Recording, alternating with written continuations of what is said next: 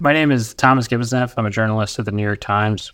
I served in the Marine Corps as an infantryman. When it comes to reporting on the front line, a lot of the same basics are at play. Uh, you're looking at the map of where you're going. If you're on a paved road, a field roads, you know, is there a hospital nearby? Is your body armor fixed with a first aid kit? Does everyone know where that first aid kit is? We arrive into a, a military position. I get out of the car. I look at my watch. You know, I set a timer, no more than an hour. I'm listening for drones, jets, check in with the team. Is everyone comfortable? And if they are, then we proceed. Frontline reporting is dangerous, but I think nothing is more important than talking to the people involved, you know, hearing their stories and being able to connect that with people thousands of miles away. Anything that can make something like this more personal, I think, is well worth the risk. New York Times subscribers make it possible for us to keep doing this vital coverage. If you'd like to subscribe, you can do that at nytimes.com slash subscribe. From the New York Times, I'm Michael Barbaro. It's Monday, July 29th. Here's what you need to know today.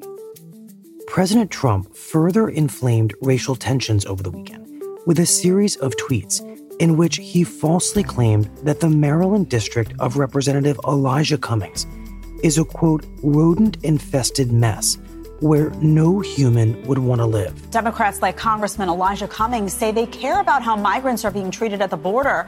But what about the families and people in their own district? Congressman Cummings was elected to represent West Baltimore. Trump's criticism of Cummings, one of the most prominent black members of Congress, mirrored a segment on Fox News that questioned whether Cummings was doing an effective job of representing his constituents. Living conditions at the border are better than most areas in his district. Congressional Democrats, including House Speaker Nancy Pelosi, called it the latest racist attack by the president, a claim White House Chief of Staff Mick Mulvaney was asked about on Fox News Sunday. There is a clear pattern here, Mick. The fact is that before his inauguration, the president tweeted about John Lewis, a black congressman, that he should spend time in his crime infested district. Then, two weeks ago, he goes after these four members of the squad, all women of color, and says they should go back to the crime infested countries from which they come. Then he talks about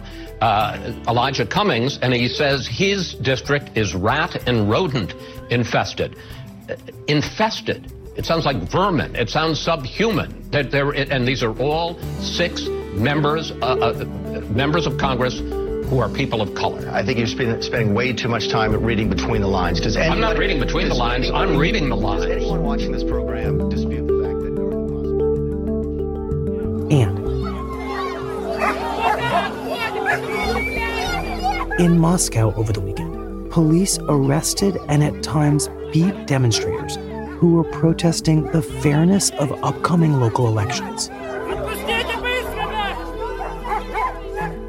The protests were sparked by a decision to bar opposition candidates from running for the Moscow City Council, which is dominated by supporters of Russian President Vladimir Putin.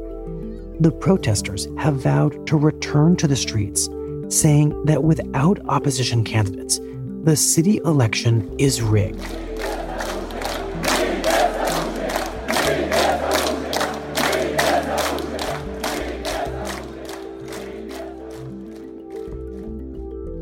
That's it for today.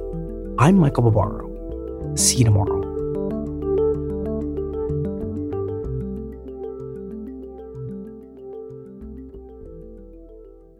BP added more than $70 billion to the U.S. economy last year by making investments from coast to coast. Investments like acquiring America's largest biogas producer, Archaea Energy, and producing natural gas with fewer emissions in the Permian Basin.